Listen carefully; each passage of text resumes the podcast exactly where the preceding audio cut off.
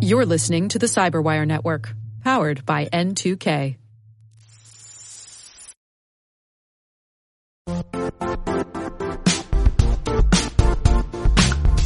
And now, a word from our sponsor, Zscaler, the leader in cloud security.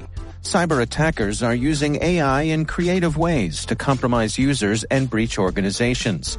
In a security landscape where you must fight AI with AI, the best AI protection comes from having the best data. Zscaler has extended its zero trust architecture with powerful AI engines that are trained and tuned by 500 trillion daily signals. Learn more about Zscaler Zero Trust Plus AI to prevent ransomware and AI attacks. Experience your world secured. Visit zscaler.com slash zero trust AI.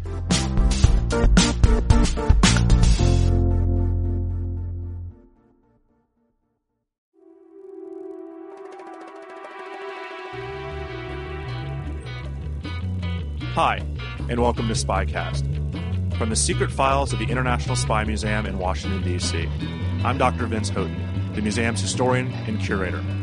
Every week, the museum brings you interesting conversations with authors, scholars, and practitioners who live in the world of global espionage. Join us as we take a closer look at the secret world of intelligence. We'd like to thank our friends at ZipRecruiter for continuing to support the Spycast family. You'll hear more about this great company later, but first, let's meet our guests. So, we're joined today by Greg Elder, who is the chief historian for the Defense Intelligence Agency. This will be the beginning of a regular conversation with DIA. How frequent, we are still figuring out, but you'll hear from Greg and eventually others from DIA discussing their key role in providing intelligence for decision makers at the Pentagon, on the battlefield, and in Washington. So, welcome, Greg. Thank you for taking the time to talk to us here on Spycast. Thanks for having me. So, I, I want to ask the question that I think a lot of people may want to know. And, and, and, DIA is somewhat tricky in the broader 17 agencies in the intelligence community. Some of them are easy to figure out, right? Treasury Department intelligence, they deal with money and finance. Energy Department deals with nuclear weapons. State diplomatic intelligence. But you want to think why a DIA for two reasons. One is Army has their own intelligence agency, ONI exists, Air Force intelligence, and then again, you have the central intelligence agency. Seems like they would be the ones taking all that big, broad issue. Why do you need this extra agency that really, for to be completely honest, many people only heard of for the first time because of a former director who doesn't have the greatest publicity going on about him right now. So let's talk about why this was founded in the first place. This is not a brand new agency. This is not something like we created like the Office of Director of National Intelligence a couple years ago. DIA goes back decades. Yeah, thanks. Um, so, first of all, you look at the history of American intelligence, and particularly with military affairs. Is we, we went through a series of different conflicts, beginning with the, with the Revolutionary War, where out of each one of those we developed some sort of intelligence capability, and then at the end of the war we said well, we don't really need intelligence anymore, so we would get rid of it, and then we would go through another war. The Civil War we had a really robust all-source intelligence unit, and at the end of the war it disappeared. When you get to World War II, we finally realize we kind of really need to have a, a true intelligence capability. So out of that, of course, we get the, the CIA, which came out of in part the OSS. Um, and then the service intelligence components and a smaller, a couple of smaller uh, agencies as well. But what came out of that, so we have this this intelligence board coming out of World War II, where all of these intelligence agencies start getting together on a regular basis, sharing information and such, um, assisting in the development of national intelligence estimates, trying to put together that strategic assessments for senior policymakers that's so important for for them to know what's what's what's uh, coming around the next bend. But the problem is, is that you had so CIA there, but you also had like seven or eight different military intelligence organizations sitting on on this panel, and all of them with their own parochial interests, and all of them with their own assessments. You weren't getting a DoD perspective on what was happening. What you were getting was you were getting an Air Force perspective, and you were getting an Army perspective. And in the 1950s, this really came to light about how dangerous that type of situation could be through what we had as the, the bomber and missile gaps. And, and both of those are situations where uh, the military intelligence organizations came out and said that we were falling drastically behind uh, the Soviet Union in terms of the bombers first, and then and then the missiles, which was even a much bigger issue. Uh, the missile gap actually played a significant role in, in President Kennedy's election. I mean, President Kennedy sold himself on the person who was going to to mitigate that missile gap between us and the Soviets.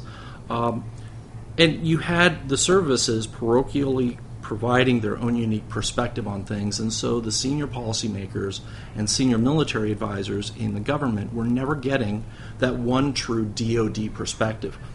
Well, Robert McNamara, the Secretary of Defense uh, under under Kennedy, comes in and, and right away says, was his very first thing, we need to do something about this. In fact, he spent his first three weeks as the Secretary of Defense looking at the missile gap specifically. And what he found is that there really was a tremendous missile gap.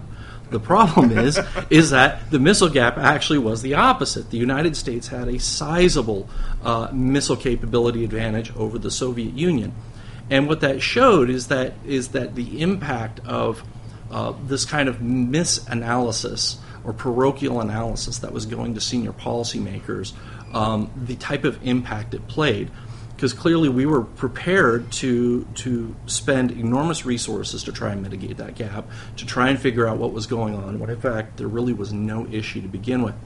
So one of his first things that he does after after he realizes this is an issue, he says, "Look, we've we've really got to bring this all together and to try to find a way to come up with a consensus, uniform position with a unbiased."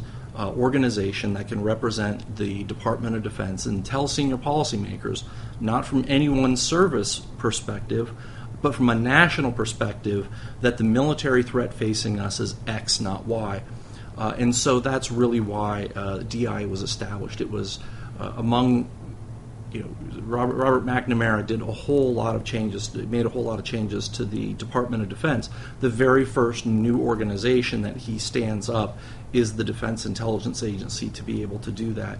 Um, and also, then, when you look at the intelligence board, that was at one point composed of all of those different intelligence organizations from across the Department of Defense. Now, what you have is they agreed the NSA should stay on there, um, but you have now DIA representing the services. Uh, to be able to start taking over that mission and representing DoD at a national level. Was it, I mean, going looking, these aren't agencies that are making mistakes. You know, it's not like Air Force and Navy are disagreeing because they have bad intelligence a lot of cases they're disagreeing because the Air Force wants money for more bombers or for more missiles, or the Navy wants more ships, and so it behooves them. It's it's within their best interest to analyze intelligence in different ways, perhaps, uh, and you know not to rip on the intel the, the specific services. You know, this the budget is the key to everything, and, and so if they can make it look as though the missile gap exists, that means these agencies like the Air Force and others will get more money for particular things. And and so as DIA really came into existence, and it was a very rocky start. So you know the thing about it is, you look back and you say, well, one of the, why is it that we know so little about DIA today? Um, our first couple of decades in existence, really rocky start. So we were supposed to have a phased beginning where we would take over a number of the different missions from the different services. Well, if you're a service and you all of a sudden find out that you're going to lose, you know, 50, 60 people who are doing a Air Force mission or Navy mission, uh, and you're going to lose the space for them, the people, and the mission, and it's going to go over to DIA. And by the way, DIA is probably going to use them to say, well, we don't necessarily agree now with the analysis that was coming out before. Uh, it, it, was a very, very rocky start, and it took a good deal of time uh, to be able to demonstrate some success and be able to to val- validate our existence. Of course, another thing that comes out of that is if you're one of the services and you say you have to give up 20 people to DI for a mission, uh, you're typically not looking for your best people. Right. To go over there, so so we had to bring in new people off the street, and some of the people who came over to us um, weren't necessarily the best the services had to provide. And then the final thing I'd say, as far as that goes, is when you're talking about a largely military organization, you have rotations. I mean, military guys are coming in, they're there for two or three years, and then they rotate out. and that new group of people are coming in. So there's always kind of with, with early on in DIA where there was a large military, we still have a large military contingent now, but a much larger military contingent then, is the rollover of people at the beginning of the agency was fairly high. And so, you know, you're trying to manage a new organization with a whole lot of new missions coming on board. Every six months we'd be taking on a new mission, uh, trying to find the space. Um, and, and there's actually kind of funny final final piece to the to the why DIA had such a rocky rocky start. Our first director, uh, who was actually there for eight years, which is really really a long time, particularly as he as he was quasi he was military. Um, we actually kind of had some of our foundings out of the FBI. Mm-hmm. So our first director, General Carroll, he was with the FBI most of his career. Uh, he was asked to come over uh, to help the Air Force establish some military capabilities, some counterintelligence capabilities, and they made him a one star general. So he never was in uniform before, and then he gets frocked as a one star general. Well, you can imagine that doesn't make a lot of the, the, the military guys who have spent their entire career to make one star. And then shortly after that, he's made the director of DIA, and he's a three star general. And he's overseeing an intelligent, a joint intelligence organization um, that is essentially taking away a lot of the roles and missions from the services. And it just it was it was a very tricky start uh, to to our existence. Well, I, and unfortunately or fortunately, it was kind of a rite of passage. DI gets thrown in the fire very very quickly, because if you know you know the basic history behind just the Kennedy administration, you know Robert McNamara comes in as you talked about in 1961, and then by October of 1962 there's a all hands on deck mission for all of American intelligence, and that's when the Soviets decide to put offensive missiles inside Cuba. Absolutely. You, the, the funny thing about the Cuban Missile Crisis too is we really look at it as a success because we managed to mitigate you know, major threat without without go, you know, while going to the brink of war, we managed to mitigate it. But it, it's it's it's interesting that people sometimes overlook kind of the bigger failure in it, and the missiles actually getting to Cuba to begin with. Right. The surprise. I mean, it was surprising one way or the other. We, we found it before. It could have been really, really problematic. Absolutely. The fact that there was stuff there to begin with, and, and that you know, we, we we just generally as a country misinterpreted the fact that, that the Russians would even do such a thing. But there's a funny quote from from Khrushchev. He says, you know, maybe it's time to put a hedgehog in, in Uncle Sam's pants for once and see how they react. And so the Russians moved forward by, by putting putting weapons into Cuba, but the entire the entire findings about how we and, and the other intelligence organizations were be, were able to play such an instrumental role in stopping it. And DI has a very key role in the in, in the history of the Cuban Missile Crisis. Uh, is the, the the surface-to-air missile twos, the SA-2s that are that are positioned in Cuba. Uh, we, funny enough, only had one person, a colonel, really kind of overseeing Latin American affairs.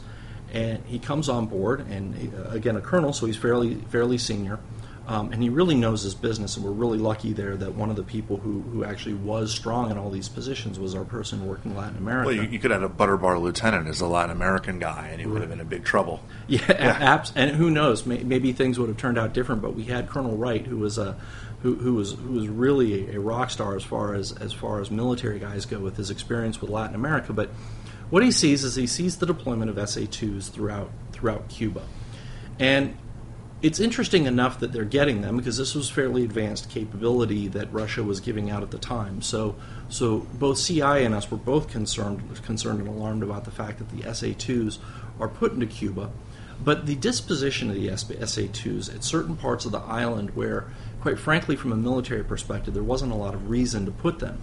Um, then we, end, we ended up getting some human reporting from an emigre who came to the United States who said that he saw these elongated tubes being moved into this area around where these, these strange SA2s were happening. And the size of the, the, the tubes uh, were far in excess of anything that would have been a surface to air missile. So Colonel Wright begins to, to get really, really concerned about this. Uh, the problem at the time, though, too, was when the SA 2s were put in, there was an agreement made by leadership that we would stop manned aerial flights over Cuba because of the risk of, of a plane getting shot down. So we, we took over part of the collection mission for this, driving the requirements. And so we said, well, let's get an AQM-34 drone to actually try to fly over Cuba. Well, that got shut down because General Curtis LeMay wasn't really comfortable with releasing the fact that we had this new drone technology. Um, so the next thing DI did, we were the first uh, agency to ever retask a satellite. So we have the Corona satellite up there. It's fairly, you know, fairly new, uh, and we have it retasked. Um, but when it flies over Cuba, it happens at a time of the day where there's heavy rain squalls. And so we're able to, we missed part of the island altogether. Uh, and then another part of the island where it was able to see and where there were actually some missile events going on. It was so early in the production, the, the, the buildup of the missiles um, from just being on, on their storage containers and so on to actually deploying them that we weren't able to take anything from that. But when we started getting this intelligence about the fact that there were larger assets being moved into an area where there was a significant SA2 coverage where nothing else should have been there, um, we went forward and said we really need to get the manned aerial flights going on. Because now this was a military initiative where we were using manned aerial flights, uh, including Navy assets, uh, they, they, said, well, DI, you should be taking the lead then on the requirements for this for this mission, and so it moves from from um, from outside of DI's per- perspective in terms of the tasking of U-2s and other aircraft to DIAs, and we put forward a requirement right away saying that area over this this this heavy, dense, densely populated SA2 area should be covered, and right away we're able to see then uh, the the the buildup of missiles. A lot of people don't know that. I mean, it, you, I've read dozens and dozens of books about this time period, specifically about the Cuban Missile Crisis, and you see a whole lot of CIA did this and CIA did that, and not to take anything away from what the agency did during this time, but you know, we teach here at the museum a Cuban Missile Crisis simulation for students. And the letters DIA, you know, the IA part do, but there's a C in front of it. It's just not part of the general narrative about the Cuban Missile Crisis. A- absolutely, and, and I, I, would really also kind of tee this up as I would a lot of success stories. Is it, it, it's really dangerous when you start talking about one agency yeah. or one group being the lead for any, any any major success that we have.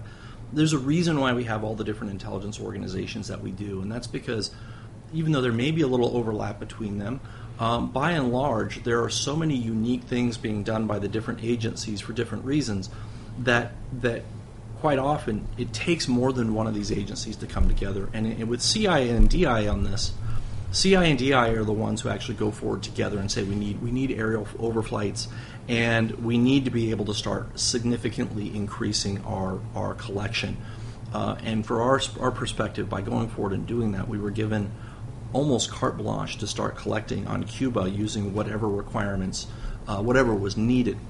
But the next thing that happens is so we get the we get the, the photos from the first aerial flights, manned aerial flights going over that we had set up the requirements for. One of the missions that DI was taking over at the time, uh, it was still within CI, but we were going to be taking it over. Um, what was what is now NGA, the National Geospatial Agency, and that at the time was the National Photographic Interpretation Center. And the deputy director of that center was was a DIA um, a DIA person and there were DIA photo photo analysts there as well as as well as several of the services. They look at the photos and they immediately see these uh, these missiles and the concern. And they called up uh, the special advisor to General Carroll, the, the, special advisor to our director, who went over there that night and looked at the pictures and immediately went to several people across the Department of Defense, as well as our director, drove across town. It's one of those funny stories. Drove across town three or four times because you know you don't pick up the phone phone at that time, right. and we don't have a, a internet uh, classified internet capability to be able to share information. So it's literally like like you see in the movies with the guy having the, the bag around his ha- hand and everything, driving back and forth. Yeah. But they're able they're able to get it across to several senior policymakers that these missiles are there. And the very next morning, uh, General Carroll and our analyst John Hughes, who's who's really one of our our, our true success stories. He's in almost every one of our major stories for, for several decades. Um, they start briefing, they go in the brief Secretary McNamara that morning, and then it gets presented to the president. So the ability to turn that information around very, very rapidly once it was determined that there were actually missiles there um, played a big role. And both Carroll and John T. Hughes would be briefing the Chief of Staff and the President every day, uh, the Joint Chiefs of Staff, every single day for the remainder of the crisis. Um, coming out of it, so we get to the end of the crisis. You know, DI is actually heavily involved too in the pre-operational planning in case of an invasion. We're, we're working. Carroll has large resources diverted to work the Cuban Missile Crisis, and we're fully prepared in case of a contingency for war. But we're also then at the end, one of the things that DI does is validation of treaties and, and, and such. And being able to actually provide analysis after the crisis of the fact that they were spinning down. For a while, it looked like they were keeping the bombers there, which was still a real big concern for us because they were nuclear right. capable bombers. Seeing them being dismantled and sent back to, to Russia. And President Kennedy uh, he, he gets he starts getting lambasted right after the Cuban Missile Crisis because there's a lot of people who believe that he kind of let the Soviets keep missiles there and that, that it was all it was all a fraud and that the Soviets won out of it. And as a result of that, he asked DIA to provide the first nationally televised presentation to the American public. Uh, John T. Hughes gets in front of all of the nas- all the nation on all the major channels and presents a 52 slide presentation, a photographic inter- photographic analysis on Cuba that shows the disassembly of all of the weapon systems, including the bombers, and then being carted up in the ships and then being sent back to Cuba. And you know, that first time of being on television, uh, of, of a major televised intelligence briefing, and that DI had been a major part of the Cuban Missile Crisis throughout um, helps garner some some weight for DIA to be able to say, you know, if, if this had been before DIA was created, you would have had an Air Force perspective about, hey, what should we be doing? You would have had a Navy. Now, with DI, it doesn't mean that those voices aren't being heard, but what it is is that they're being channeled into one voice that talks about the concerns, that talks about what the threat assessment is, and it's being voiced by one essential voice within the Department of Defense instead of the multiple different right. organizations. So that was a, a, crisis. That was a you know 13 day long crisis. DIA's first real support of a war, if you you know again chronologically, you can guess what's coming is Vietnam, um, and it's a hell of a war, obviously. And DIA uh, has the opportunity to do a lot of good and try not to make too many mistakes. There are some of those, but there are some major events during the Vietnam War um, that DI really shines through, and I'm thinking more of the, the rescue missions, the POW MIA missions, like um, Operation Ivory Coast, the the Son Tay operation. Can you talk a little bit about that? Because I, am gonna have a follow up, because I think that the um, military operations like this, people think just magically happen. Uh, without really understanding the, the ridiculous amounts of, of preparation and intelligence that goes into them. Yeah, the, the levels of effort.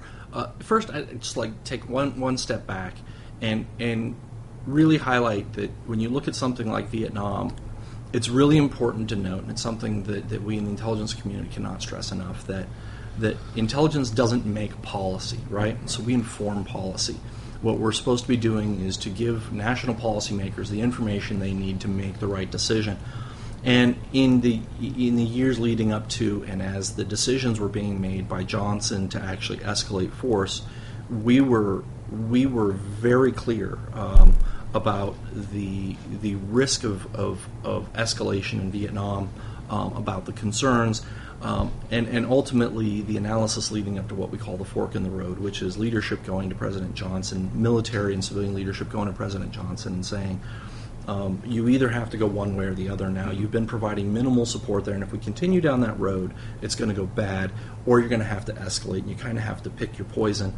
Um, our own director recently came out and said very something very similar with respect to Afghanistan of, of, of some choice needs to be made soon because if we don't do something soon, we're going to lose all of the all of the gains that we've made in the country. Um, we we were very clear in saying with Vietnam that.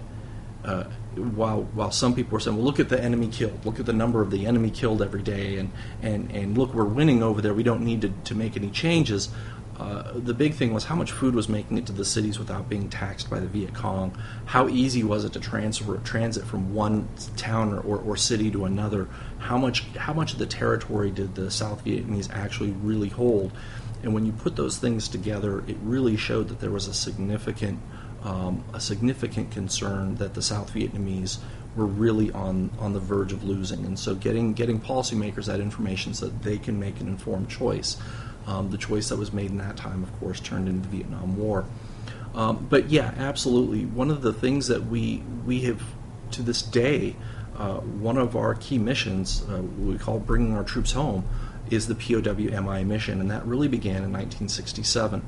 So the Air Force kind of had led the POW mission in Vietnam, and, and for good reason. The majority of the operations being conducted were Air Force, where they were they were uh, bombing and, and, air to air campaign or fighting in the air to air campaign. So most of the POWs and MIAs were were Air Force, and so it made sense that they would oversee it. But as we started putting more and more military boots on the ground, um, they simply couldn't handle that mission. And quite frankly, um, you know, when you start talking about Army and Marines. Uh, soldiers being being taken and made POWs, there had to be a change in the in the perspective of how you were going to handle that. Well, and the Air Force doesn't have the special operations capability to go in and do these big mass uh, rescue op- operation. I mean, talking to parajumpers and others, they're going in and getting a one, two, one or two pilots, not necessarily a POW camp full of people. Right, and so one of, we, we right away we had to divert a significant amount of resources to all of these POWs, and of course, it really started escalating. You started talking about instead of talking dozens of POWs, you started talking about hundreds and hundreds, and then and then even in the thousands of POWs and MIAs, and that took a significant effort. And throughout, we were able to develop a huge body of information on literally every single POW. We collected all the photographs of POWs. We were able to get them identified and named and who they are, who they were. Uh, and also then start transitioning to a period where instead of just having to relay information on, you know, hey, we think that this this person when they crash landed or when they were taken in the field, that they're a POW, that they're not missing in action we actually started getting to a point where we started supporting actual operations behind enemy lines. The Vietnam War started drawing down, but the number of POWs we had, of course, was still very high, and that was an issue going into the Paris Peace Accords. One of the biggest things that uh, that, that, presented a complication in terms of ending the war. Um, and there was a decision made that we need to start actually taking more action about that. And yes, out of that comes um, what we call the Son Tay Raid, Operation Kingpin, where uh, we had identified um, a couple years before the raid actually happened that there was a large POW camp, uh, roughly 60 people in it, uh, 60 military members in it. We were able to e- even identify by name who most of them were, uh, and it was just outside of Hanoi. And so we started a concerted effort to be able to collect information on that. And there came a time where we said, look, we have better information on this camp than just about any other camp out there. We know the number of people who are there. Uh, and in talking with the operators and senior policymakers, the decision was made. Well, maybe we should actually do something about this this time, and and start showing the North Vietnamese that we're serious about getting our POWs home. So out of that comes this concerted effort where working with all the different special forces uh, folks, as well as across the different intelligence agencies, DIA takes the lead on supporting this, what is known as the most uh, daring mission of, Viet- of the Vietnam War. And in this, we, we, we dedicate a bunch of analysts. We start managing the collection process for it. So we're flying AQM 34s over the camp. Uh, there are SR 71s flown over the camp as well to get higher altitude imagery of it. Um, one of our analysts, who actually had earned two Purple Hearts in the Vietnam War, came home, knew everything about the ground enemy ground forces, um, helps the CI build a, re, a life size, well, not life size, but a very large model of the camp, specifying exactly how many feet it was from one from one building to another. Uh, they the CI had a fantastic model builder. We had all the intelligence, so we built this really great model. Um, our Air Force analyst and, and, and such started working in terms of what the air threat was going to be, and and over the course of several months, uh, we developed this fantastic operational plan that, that to near perfection we knew everything about where all the enemy assets were. Special forces guys are ready to go. We move all the uh, special assets to thailand and they start preparing for the raid. Now here again we don't make policy. So a couple days before the raid a few days before the raid is going to happen we start losing the the the footprint of the fact that there were actual soldiers there. What we concerned we were concerned about is when we were flying the AQM-34s over and such, and you're taking the imagery of the camp, what you see uh, are certain signs of life. Shovels moving, mm-hmm. you see feet coming out of out of the stalls of restrooms, um, little things like that, footprints in the ground, whatever it is. You start getting a sense for the fact that there's proof of life there. And over the course of several days, we started losing that proof of life.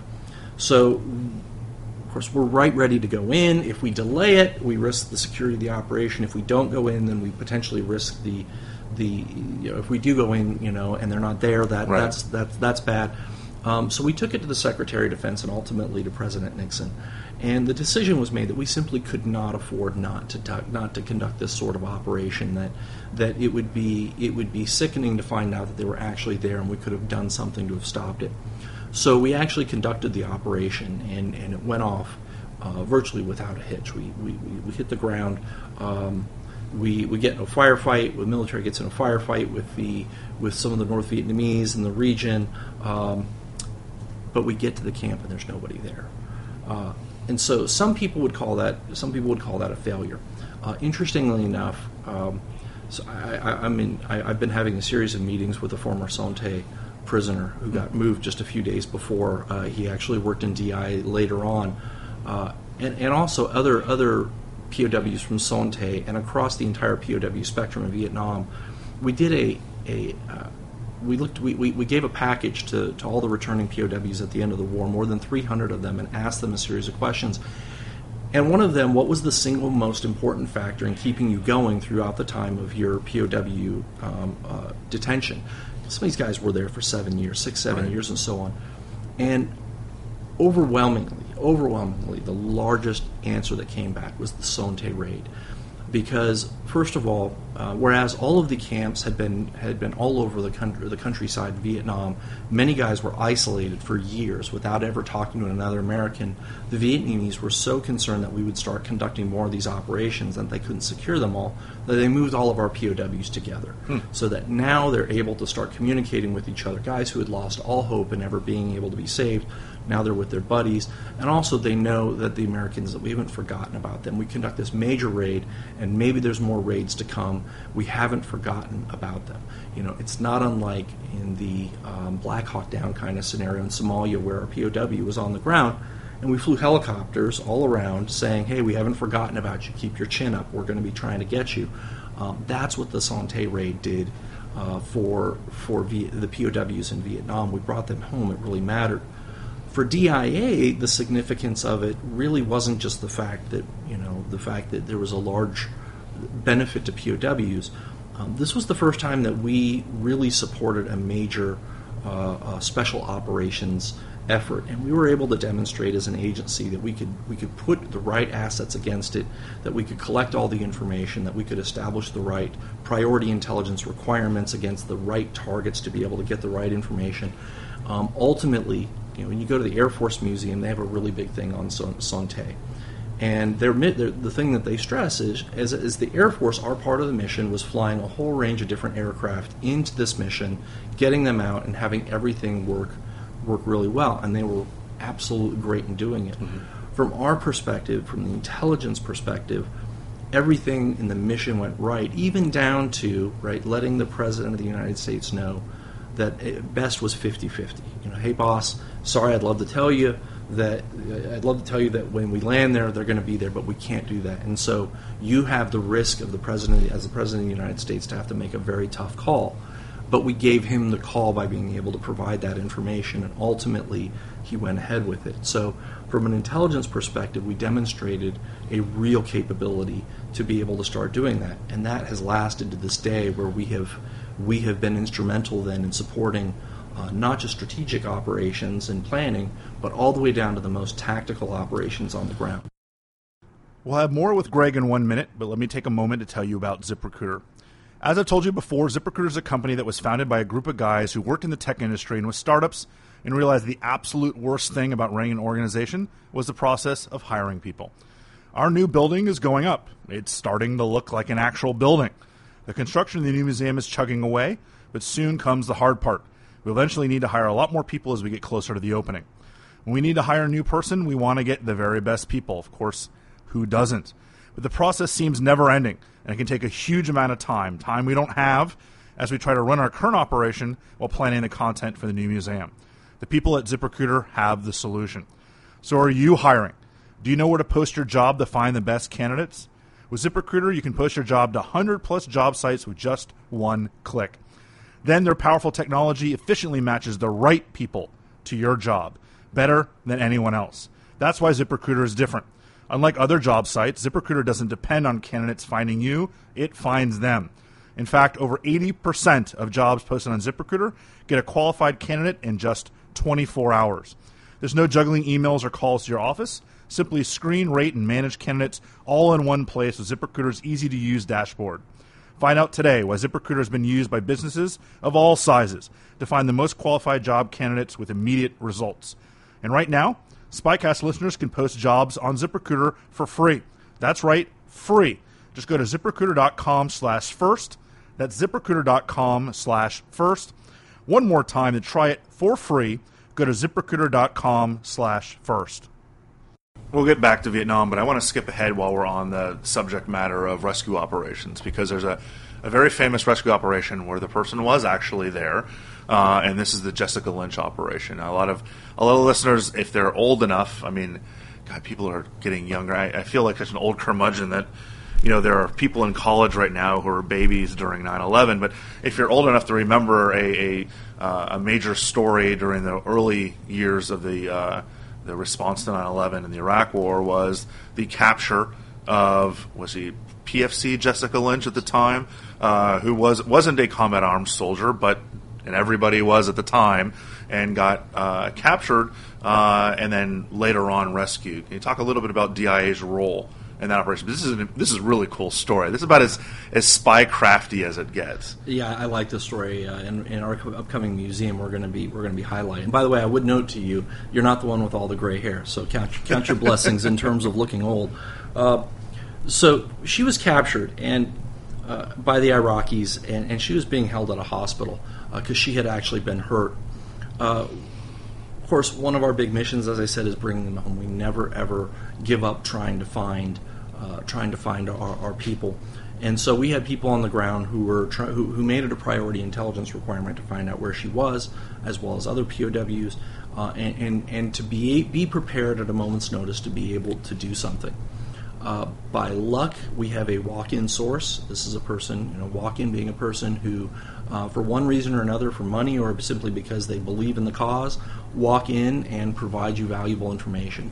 One of the people from the hospital um, comes in and turns himself in and says, "Well, I know where she is, and she works. Uh, she's at the hospital that we're at, uh, and and I'm happy to try to do what I can." So what we very rapidly did was we jerry rigged a, a kind of like gym bag, and put a camera inside of it that that you know to this day we have this this bag you can't hardly see the little hole in it where the camera is, and he uh, offered himself up to go back to the hospital and do a full walk around of the entire hospital to find out one proof of life. You know, be able to prove to us that she actually was alive and where she was, but then to provide all of the information in terms of the entrance and egress routes in and out of the hospital, the security, what issues might come of that. And he walked through the entire hospital, and then he comes back and he provides us with with all of that information, which then we are very able to rapidly and succinctly put into maps um, and to be able to go brief the special operations folks, uh, who then, in, in a very, very short period of time, turned that over into a successful mission where they went in and they got her out. Uh, and this is this is the type of thing that, having worked on this since the '60s now, uh, we've really been able to, uh, to, to to get specialized in is the ability to support very rapid uh, very rapidly uh, saving people. Another uh, Jessica Buchanan in Somalia, where uh, here's an aid worker. So we don't just we don't just care about our soldiers. We you know we're Americans and we care about saving our, our fellow Americans. Jessica Buchanan Buchanan is an aid worker. She and a, a, a foreign aid worker are captured there uh, by by Somalis and held hostage. As a proof of life, they they videotaped her, and she mentioned that she was feeling very sick and that she quite frankly wasn't sure that she was going to live a whole lot longer and so um, we really had to expedite things, and we, we, we put all the information together that we could, and we were able to highlight where we thought she was likely to be. Uh, and as part of that, then, uh, they were able to conduct a special operation and get her out and get her to a hospital where she had a, a surgery and, and, she's managed to live to this day. Um, those types of missions, they take, you, know, you have to have the right experts, not just not just POW folks tracking down are they alive and such, but but in that case, you have to have people who really know about Somalia, who really right. know the environment that they're operating in, um, the threat level there, what the the medical, for instance, one of the things that we do is medical intelligence, which is often overlooked. But you know, when you send military forces into a different type of operating environment, what are the different types of things that can happen there in terms of, of likely to be able to conduct, get an illness or so on? Uh, and so there's really a substantial amount of work that goes into these things. And of course, all of these things are happening all the time, always being prepared. I tell people, you know, most people didn't think in the 1990s that we would be operating in some of the places we did. You think about the traditional threats, and you know, was it Russia, is it China, right. and so on. Uh, in the 1990s, you look at where the U.S. deployed for operations, and you see Haiti and Rwanda and Zaire and Bosnia uh, Herzegovina and these really smaller places that, that most people don't think about. But if you're going to be have to be prepared for contingency operations anywhere in the world at any time, you have to have people who are versed in those areas, who know the language, who know the environment, who know the military capabilities, and that's you know really the thing that DI brings to bear. We, we, we essentially say, as an organization, we're there to decisively prevent, right? So we want to prevent wars. We have a huge diplomatic mission as well. Um, prevent, but then to the degree that you have to fight, that we're there to decisive provide the information necessary to de- decisively defeat the enemy and win wars. Right. Let's kick back to, to Vietnam era because if if you grew up in my generation, you know one of your uh, coming of age movies was Top Gun, and the you know I was ten years old or something when it came out. And there's a interesting argument in the beginning is that during Korea, the United States had a pretty overwhelming ratio of kills versus the North Korean and actually Soviet forces. Uh, but in Vietnam, that dropped to like three to one or two to one, next to nothing. When our pilots just, you know, it was all missiles all the time. No one knew how to dogfight or anything else like that.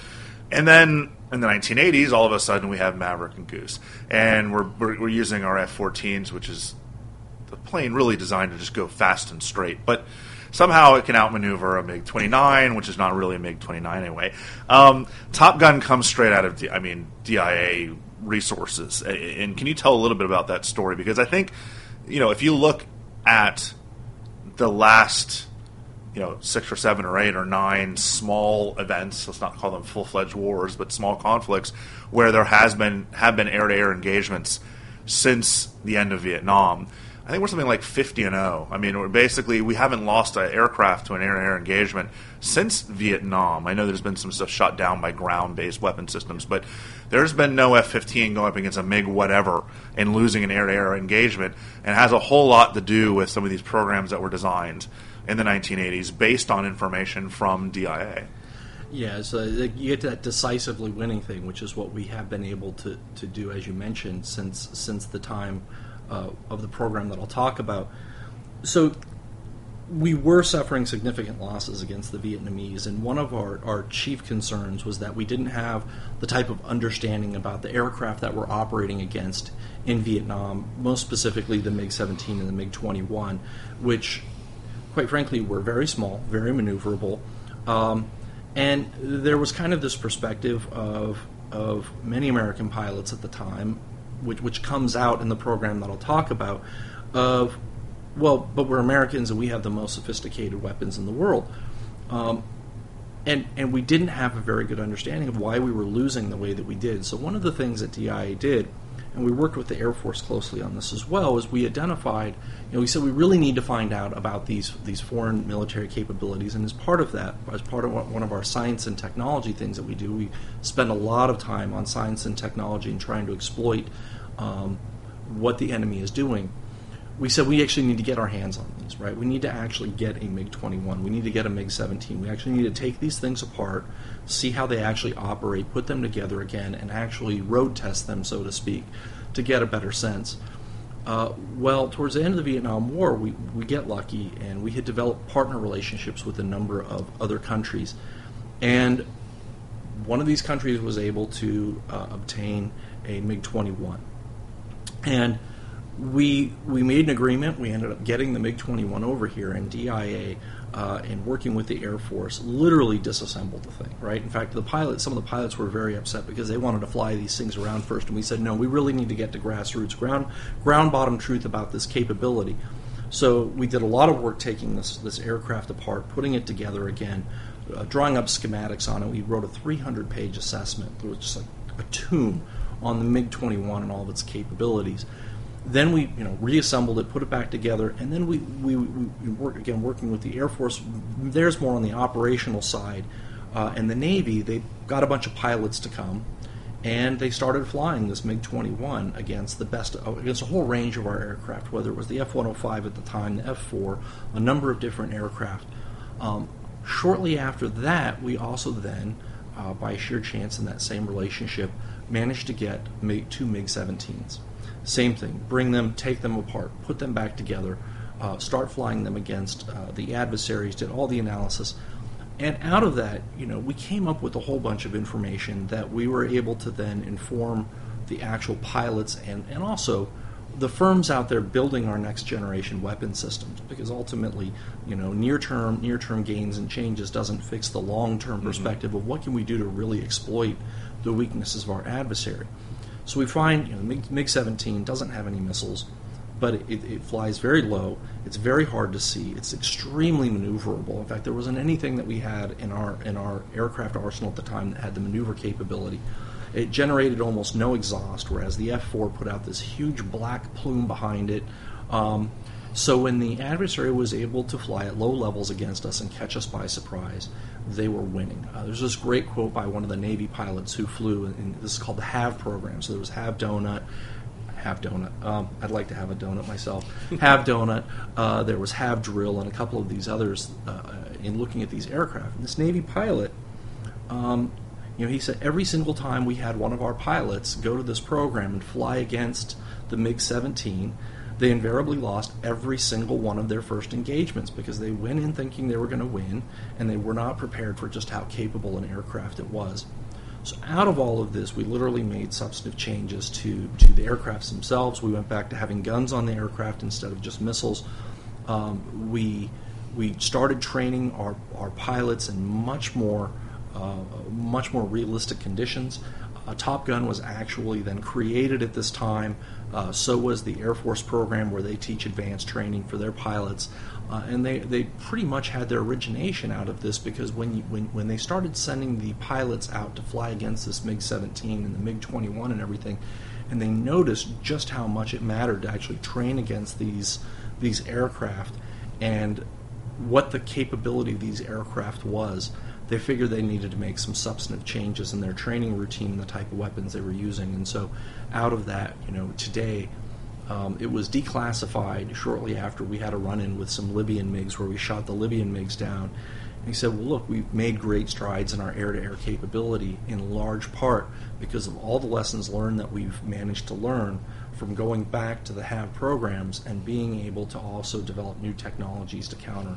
Well, it's also, I mean, this is the time period you know, new air, aircraft don't just magically poof out of like one years of development. The you know the, the state of the art design aircraft today, like the F fifteen, the F eighteen, you know, even talking about some of the stealth aircraft today, they're they were started to they, they were started to be designed. Nice grammar.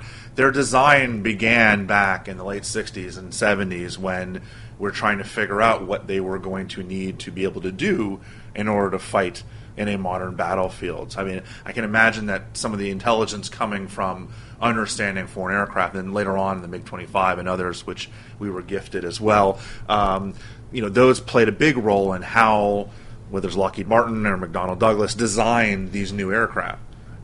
And you know, whether whether it's aircraft or anything else, you know, there's there's always this race where we, we develop a capability. There's a counter capability developed, and you always have to try to stay ahead. We we, we call it. Um, you know, staying ahead through technology and innovation. You have to continuously change your technology. You have to continuously innovate, and there's a huge intelligence footprint to be able to do that. When we look at post 9/11, you know, one of the biggest threats that we faced is the improvised explosive device, the IED, and we have we've been fairly effective in trying to stay on. Took it took a little bit of learning right up front, but we had this essential intelligence war going on of trying to exploit um, IEDs and find out what was wrong with them. And, call it IEDs, call it aircraft. There's always that battle going on, and that's one of the real missions um, that we have is trying to stay ahead of our adversaries through not only figuring out what they're doing, so exposing the truth, um, not figure out what they're doing, but then how can we stay ahead of that? I want to ask you about Desert. Want, we'll go to the Cold War in a second. Let me actually skip a little bit ahead to Desert Storms. I think there's an interesting dynamic here where uh, going into the war, again, this is when I was old enough to know what was going on. Uh, actually, probably the first big foreign policy issue where I kind of followed everything that was happening. And I remember the lead up to it was Iraq was the fifth largest army in the world. They just fought a, fought a decade long war with Iran. Saddam Hussein said this is going to be the mother of all battles. They shipped 100,000 body bags to the Middle East. Uh, the assumption, at least from the public perspective, was there's going to be thousands, if not tens of thousands of American soldiers killed. And then the opposite happens. So, do we look at this as a failure of intelligence, or is this a failure of telling the public what reality is, or did DIA walk into that pretty much knowing what was going to happen? It, well, it, you never walk into anything right. assuming that you're know you're going to know what's happened. Uh, what what you do what you do get a feeling of though is when you do really really strong foundation what we call foundational intelligence, which is you know, you never walk into the room without knowing your adversary. Just like any type of sport or whatever, where you say, "I'm going to spend as much time as I can understanding them," so that when we actually get out there, um, we have a sense of what how what's happening. We knew um, we knew how the uh, Iraqis were, were going to use their armored forces. So, for instance, that the Iraqis were more likely to use a tank as a sitting piece of artillery or moving artillery, where they're going to move it and they're going to sit it in one location um, making it a standing target, uh, and then they were going to use it to just shoot essentially as artillery. That their mobile warfare capability was not very effective, even if they had a large number of tanks and such. Um, we also had a sense of, of their capabilities relative to ours, you know, and that's a key part of this. If you know that the frontal armor in your tank um, the frontal armor on the enemy tank, and since most tank battles are fought uh, frontal to frontal, uh, if you know that there's a decisive advantage there, then you're able to plan for that. And in terms of air capability as well, of course, we had a very solid understanding. So when you say we know what our general capabilities are, vice the adversary, but we also know how they're going to utilize them, what, what's their planning process, what's their doctrine for these. Um, we we had a fairly good sense of of that if the if we deployed our forces correctly, that we had we had a real advantage. Um, I, I, think that there is a little bit of a surprise just how successful um, we were. But we had developed a very, very strong baseline foundational assessment of Iraq and its forces. And now you move forward a decade and you get to 2003, and by that time we had we had a very strong grasp of, of the Iraqis and, and how all how everything was going to operate as a result. And I think they had a much better grasp of our our technology and our capabilities in 03. They they certainly didn't want to have a stand up fight against us then. I think it, it's interesting to see the the the lack. I mean, it really comes down to I mean, Desert Storm was the first time American technology had been tested at such a level because the generation of technological change coming out of Vietnam was just about everything. Right. right. You had you know the M1 and the Apache and the Blackhawk and everything from you know new Marine systems, the new Air Force, the F-15, and everything else. And how much of the DI do you do anything of kind of our te- understanding our equipment versus theirs? Like how much do you know about American-based technology? And does that help in your assessment of the capabilities of winning a war versus something that's developed over there? Well, so we're not so because we're not actually we, we try to keep we try to keep our, our eyes on our own military capabilities as well. And a lot of the things that we do in terms of exploiting adversarial capabilities is is getting the feedback in terms of the adversary's capability and then and then being able to address that against our own. We predominantly do the foreign part, but then of course we have you know our, our we're, we're very much ingrained in the Joint Chiefs of Staff. Um, and so we're sitting at all the meetings, we're participating in all the different endeavors to make sure that intelligence, when it's integrated into the into the how we're going to fight everything, that there's a general understanding of how our forces are going to be used relative to theirs, and what type of capabilities we're talking about. And then also from the S and T perspective as well, science and technology perspective as well, as we are again exploiting these capabilities, we are working with our own our own developers as well, and hopefully helping them stay ahead of it, so that so that we have our own sense from that as well. Um, but it's again, it's a tr- it's, it's, tricky to be doing everything at once. Right. Um, but but that goes again to why you have to have these organizations doing doing all of these types of, of, of things. So I want to let the listeners understand that uh, Greg is a, a current employee of the DIA and certainly has to probably think before every one of his answers about what is classified and what is not. Uh, so it's fun to watch him struggle, uh, sitting across from me right now, going, "Oh God, what can I say?" Uh, so I'm trying not to ask him the questions where he's really going to have to struggle. Keep it more history, but I think as we move forward, but I, uh, I will say one thing about the, the Desert Storm, though, and there's there's some great quotes from, from General Schwarzkopf and, and, and General Colin Powell, um, you know, the chairman and the guy on the ground leading leading the forces, and you know, they they say at the end of this conflict that literally there's probably not another time in history in combat operations where intelligence was so critical and vital to the winning of the actual conflict. I mean, it's it's one thing to have a general sense of your enemy and, and kind of how they're moving. It's another thing to have almost a continuously updated sense of what your enemy is doing, where they're at, how they're operating, uh, and so on, so that you're able to provide real time information to to your forces as they're moving forward.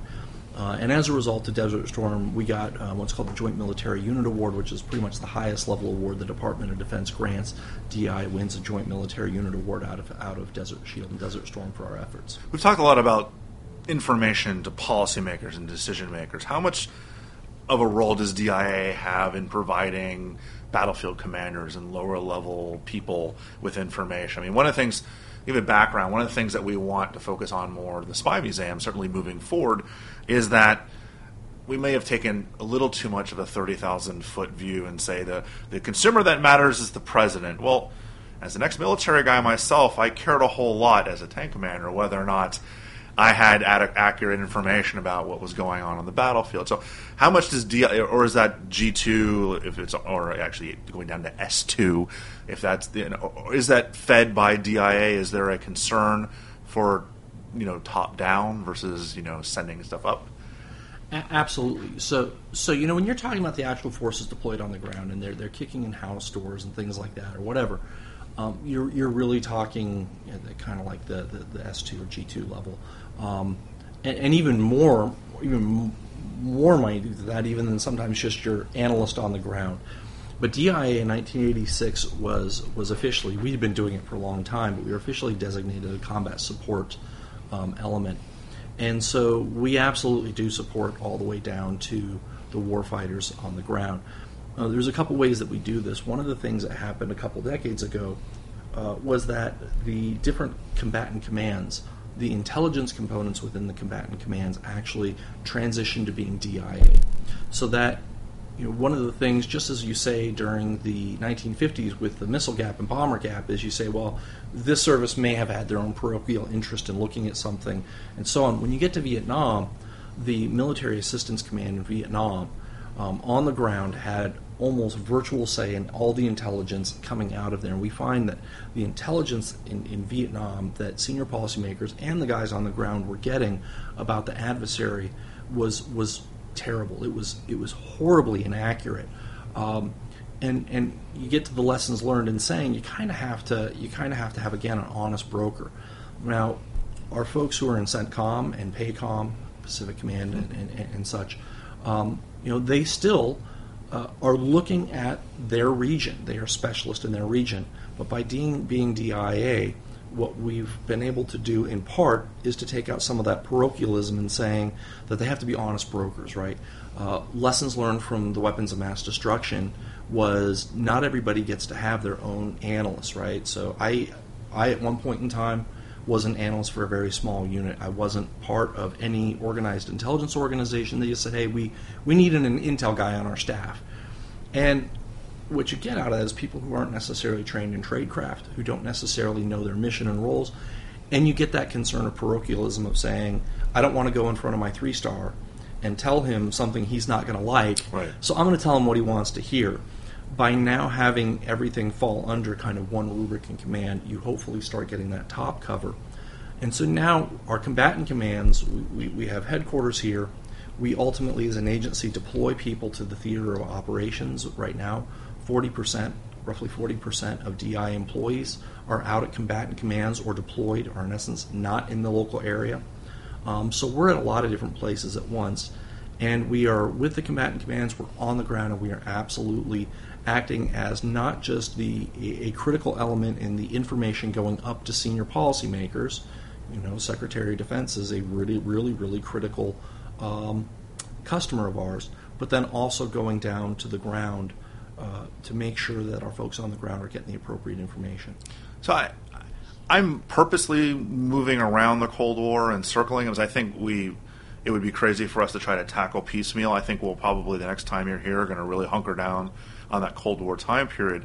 But one of the things I want to ask you about, uh, you talked about medical intelligence earlier, and I think that might be interesting to the listeners at how DIA is able to serve even the public in many respects with things like um, an evaluation and analysis of new potential diseases and viruses around the world. You know, talked about the fact that we have forces deployed all over the globe, and then sometimes sometimes local conditions change in such a way that it might affect our soldiers.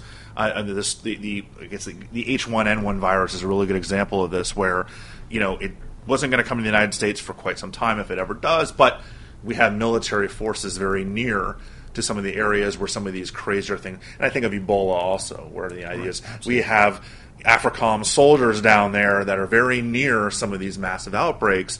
How much of a role does DI play in, in medical intelligence that we may have heard the results of?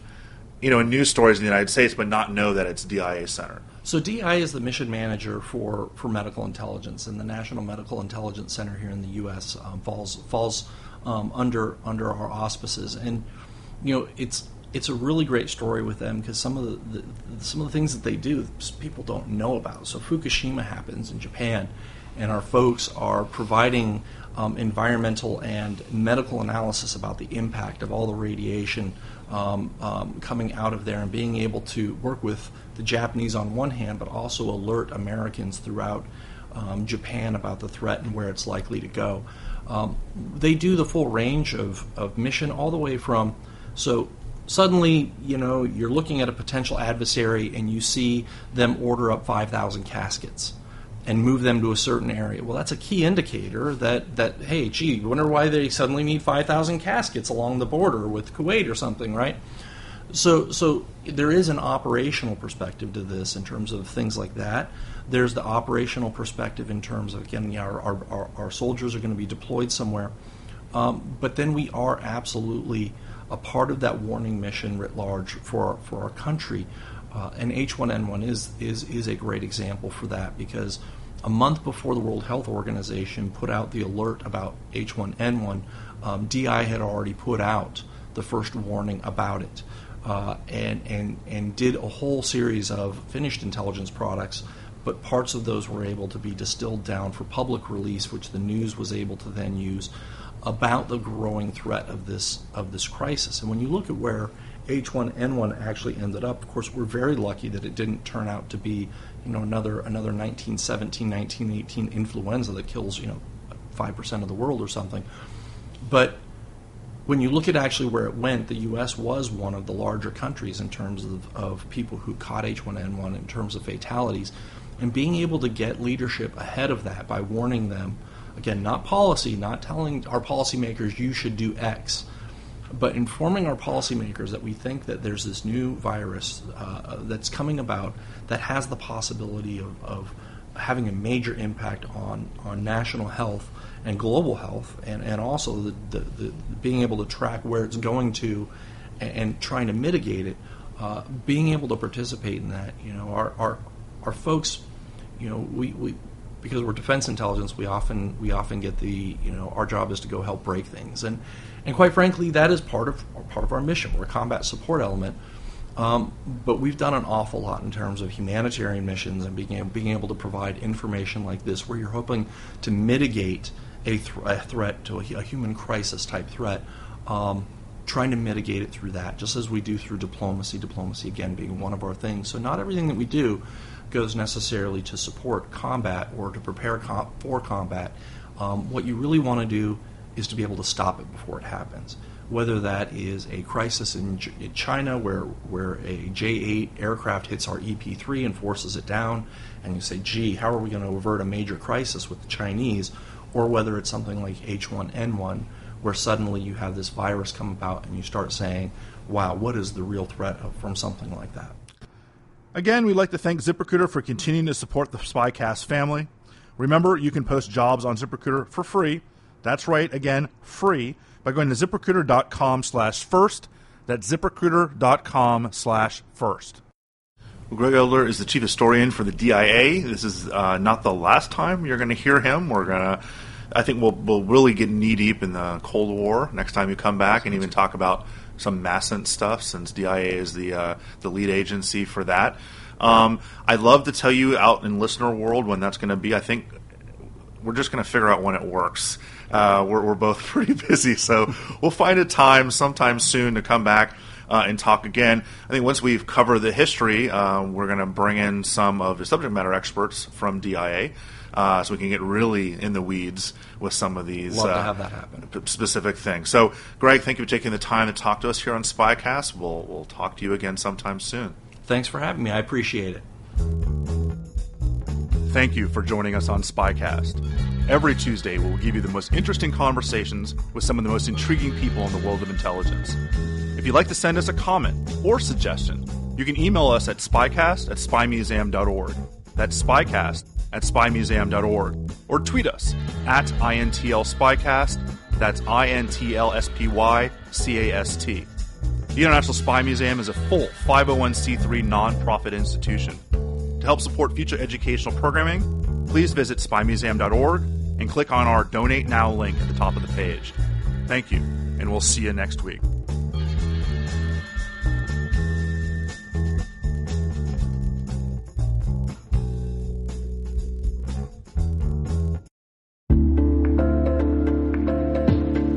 Hey, listeners.